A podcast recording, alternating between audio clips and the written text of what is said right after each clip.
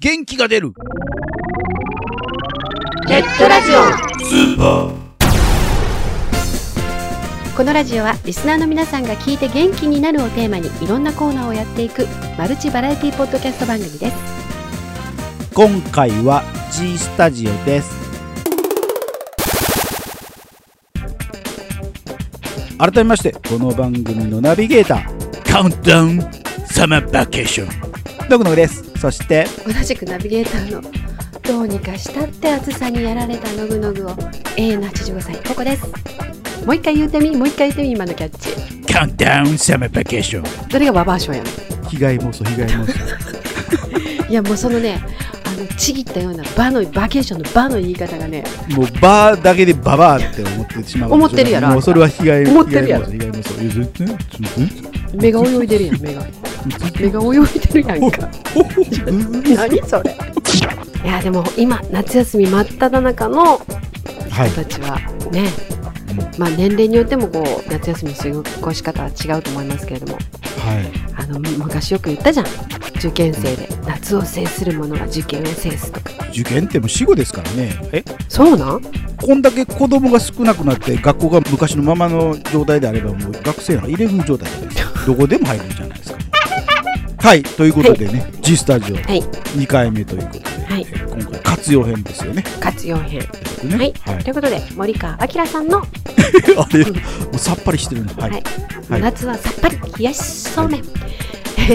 森川明さんの G スタジオのコーナーです Q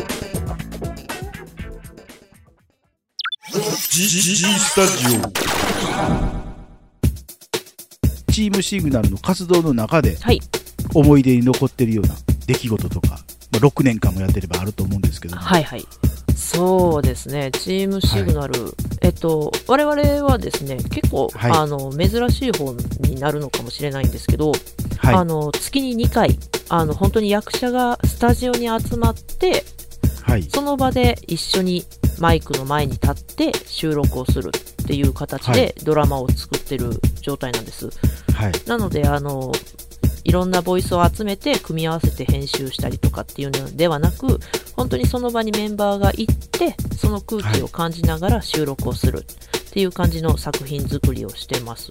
一般の商商用のアニメーションの作られるような形のそうですね。はい。スタジオに皆さん入って収録しはていっていうそうやり方ですでねすよね。はいはいねやってるもんなんでですけど、はいたまにあるんですけどね、あの、自分のセリフがあまりにも面白くて、あの、笑い出して収録は進まないとかっていうのが結構ありまして、はいで自分のその言い間違いとかも楽しくなってきてしまってはいそのまま収録が進まないまま宿題って言われる人が結構いまして次回までにっていう結構あの演出家スパルタなんでもう今日できるのやったら次回っていう感じで回されることは多いですね本当にあのーなんかその場で空気がやっぱ面白くなってしまうんですようんうんうんするとその人の笑いが止まっても伝染するんですね笑いってああしますねなんで、うん本当に何回かはその収録止まって、はい、次回っていう 感じになったことがありましたね。テレビでもあのありますもんねあのドラマのあの NG 集みたいなやつで本当に、本当にそんな感じですね。テイク何本まで行くねんっていうね、はい。ものがありますもんね最高でもテイク10ぐらいまで行ったことあるのかな。で、また次回ってなって、なるほ2週間後みたいな感じになりましたね。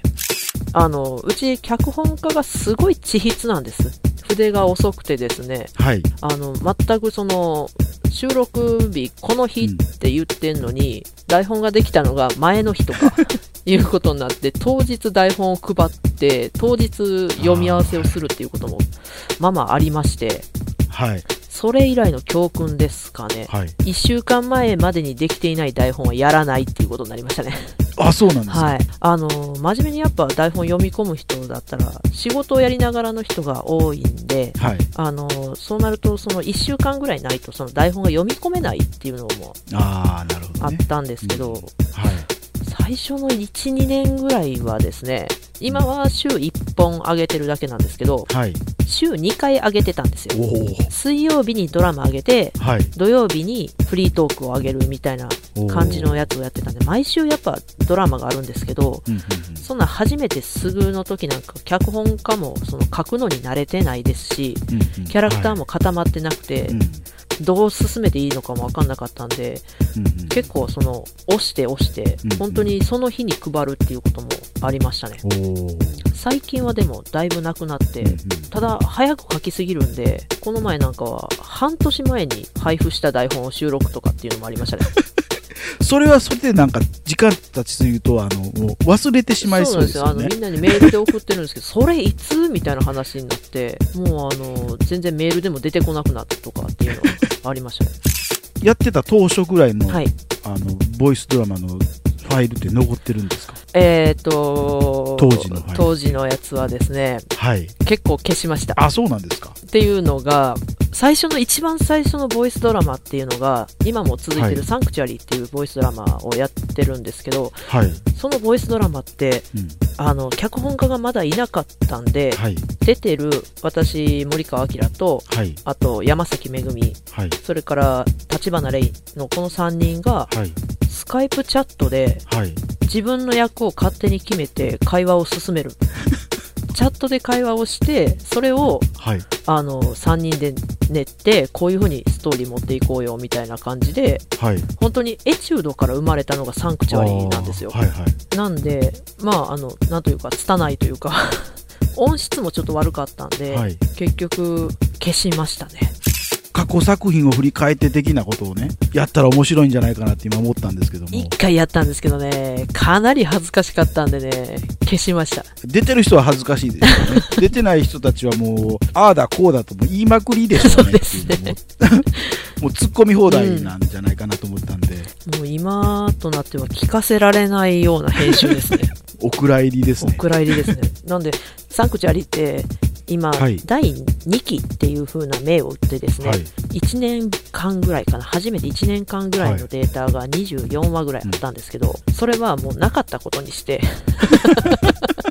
黒歴史ですね黒歴史で、本当にもうなかったことにして、一応やりましたよっていうこう履歴は残ってるんですけど、はいもうなかったことにして、第2期はもう、そのサンクチュアリとはみたいなとこから始めるみたいな感じに。で、もう一回キャラクターを作り直してみたいなことをやりましたね。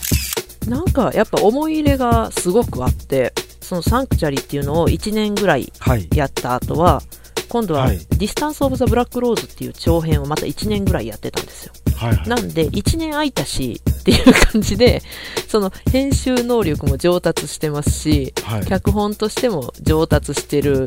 から、じゃあもう今までのことはなかったことにして、ただそのキャラクターたちは、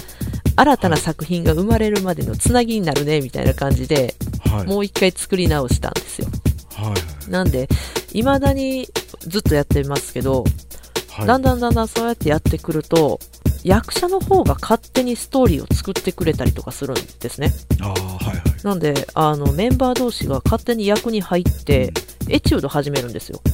役で。こんな感じにストーリー行くよな、みたいな感じを、はいなんか、みんながもうその流れを知ってるんで、はい勝手にストーリーが進んでいって、はい最近の作品は多分脚本家がどっかで聞いてるような内容なん ですよ。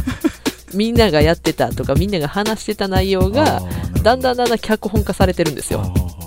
そんな感じでサンクチュアリは進んでいってますね。現代劇なんですか現代劇です。はい。ただ単にもうみんなが大体、その実年齢近いキはいャラクターで出てきてですね、はいあるちっちゃな町の、はいその町外れにあるサンクチュアリーっていうバーにはいメイン3人、えっ、と、一条まみ、はいそれからさくらなお、はい松島のぞみっていうその女3人、最初に始めた3人ではいですけど、その3人がそのバーに来ていつも酒を飲みながら語っていってたっていう作品だったんですよあーな。るほどなんでタイトルがサンクチャリっていうバーの名前になってるんですけど、なるほど最近は現代劇のギャグ方向に進みつつありますね。なんで1話完結のストーリうんーうんで進んでいってます。タイトルだけでいくとなんかどんな方向性なのかが全然わからなかったんですよまあバーの名前と聞けば別に全然落ち着くんですけどサンクチュアリだけだとなんかどんなんでも作れるじゃないですか、そうですね、なんかファンタジックな そうそう話にもなりますフしァンタジッ、クなのかな、ね、なんなの、まあ、まあ、あの時代劇ではないだろうなとは思ったんですけ ども、和物のね、そうですね、それ、ちょっと時代劇にファンあのサンクチャリってついてたら、本当に何がなんだかっていえっう、て思いますけども、それも漢字で書かれてたりするとわからないで すよ。サそれンもクチャリーみたいなね、お暴走族の域ですよね、それ。よろしくみたいよな、ろしくのうレベルそう感じになるので。まあ、うんそれではないのかなとは思ったんですけどもね。なるほど、はいあ、それでいけば確かにエチュード的に進めてもいけますわね。はい、なんで、結構、シグナルの作品って、まあ、ファンタジー寄りではあるんですね、はいはい。結構、ファンタジー寄りの方がその話の方を聞いてて分かりやすいうんっていうのもあうんあるのと、やっぱ定番っていうのがあるじゃないですか。ああ、まあそうですね。なんでファンタジー系をやってるんですけど、それだけじゃ面白くないっていうか本人たちが楽しくないからっていうんで、そのサンクチュアリみたいなもう日常のうん、ちょっとしたことをもう切り出したドラマみたいなのもやっていこうみたいな感じで定番で行くんでやったらあれですよねサンクチャリティバーに集まる学園ものとかねえ えって問題ありませんかバーに集まる学園ものってなると みんな学生服着てねあれそれ問題ですねそれはあの昔学生服を着てた人たちにならないと いろいろ問題がありますけまあど昔学生服着てた人たちがまたそこに集まってなんかそんなんやってるとなんかまた別な意味で怖いですけどねどう いうどういうサークルですかそれっていうか、どういう作はい危ないですね。その今のところシグナルではやっぱ一番長いのはサンクチュアリーっていうのが、あの、好き勝手に作品を作っては好き勝手に上げていくみたいな感じですね。 It's time for the best comfort program. Comfort Beat. Comfort Beat. こんにちは、高橋月です。お元気ですかしっかり生きていますか毎週火曜日と土曜日の夜に更新しているネットラジオプログラム、カンフォートビート。毎回あなたにカンフォートビタミンスマイルたっぷりでお届けしています。少しでも癒されたい、笑顔になりたい、そこのあなた。ぜひぜひ、チェックアウトしてくださいね。インターネットでラジオをお探しのあなた、ラジコマで検索。 DX ステーション皆様お元気ですか DX 会世話役の柴田明宏です DX ステーションの時間がやってきましたエッジの啓発活動の一環として放送されているインターネットラジオですこんにちは大野真由美です少しでも多くの方々にこの DX ステーションを聞いていただき LD ディスレクシアを理解していただけるようになることを目指していますあれ何ゲンラジスーパーでいいのゲンラジスーパーでいいのゲンラジスーパー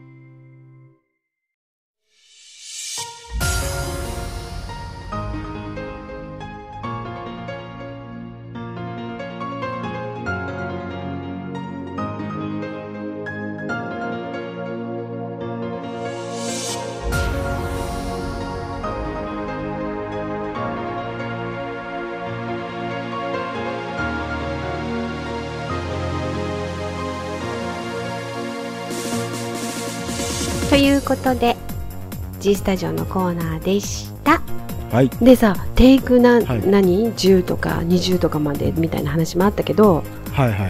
うちらこの番組テイクな いなテイクはないけどその場テイクはしてるからねだってノそグのノ場グテイクはしてノグるノグそのまま使うもんな何がえそのまま使うやんで私がそんなことないよいやここはそのまま使ってるよちゃんと編集しじてゃるよここは絶対使えへんやろってつぶやいたのとかそのまま使うやんああいやそれはもうえココさんの計算じゃないいよや違う違 う違う違う違う違う違う違う勝手に美味しくしちゃうよね計算してるんやと思ったからもうあこれは使わな怒られるんやろうなえ何私計算ココちゃん いやでもやって私も台本読みたいわ、いえなんで演技ししたくないって言ってたやん、うん、でもする演技してこの現ラジスーパーを盛り上げていく過去にやったじゃないですかあ そうやったっけキャラ作ろうとしたらあの1分ともたなかったじゃないですだからかあのキャラじゃなきゃいいんやんかもっとこうなんていうのえー、そうなんかそうなそうもっとどのキャラでも多分一緒やと思うけど多少の秒数の違いだけであって あの2分を超えることはまず世界記録やと思うんだけどねやる前からそんな投げやりではあかんわややっいてやみやる前から答えが見えてるだけ ですよ投げやりじゃないもう予測がつきますよってなん話でやねん違う私やったらできる子やもんっていうのを昔から聞いたことあるんですけども、うん、できなかったですよ ね。でも本当にするからなんでそんな嘘ばっかりつくんかな、もう、本当 に。なんでなんで私嘘つき違うで台本書いてくれたらちゃんとするって言うてんねんやいや、台本書いて絶対台本通りにしないでしょ、あなたは。さあほな次の話行くか さあ今回はそのシグナルの活用編だったわけですが、活用編ははい、いここからがのぐのぐの腕の見せ所です、次回は次回はですね、応用編です。応用編はい、活用した後は次は応用するんですねあそーれをそれをどんな場面で使っていくかという五段活用っていうのはもう基礎じゃないですか基礎をどう今度は使いこなしていくかという、応用編ですねはいねあの応用編でものぐっとのぐもっともがらしいところでのぐのぐがどういうふうに応用しているかも、はい、楽しみにしながらお聞きいただきたいと思いますはい次回も森川明さんの G スタジオをお楽しみになさってくださいはいここで番組からのお知らせですこの番組ではリスナーさんからのお便りをお待ちしております番組サイトにありますメールフォームよりお送りくださいまた記事の更新は Twitter でもお知らせしてまいりますのでこちらもぜひチェックしてみてくださいねチェックチェックあっという間にお別れの時間になりましたお相手はのぐのぐとここでしたそれでは次回更新までお楽しみにそれじゃあまたお別れの挨拶も活用編でした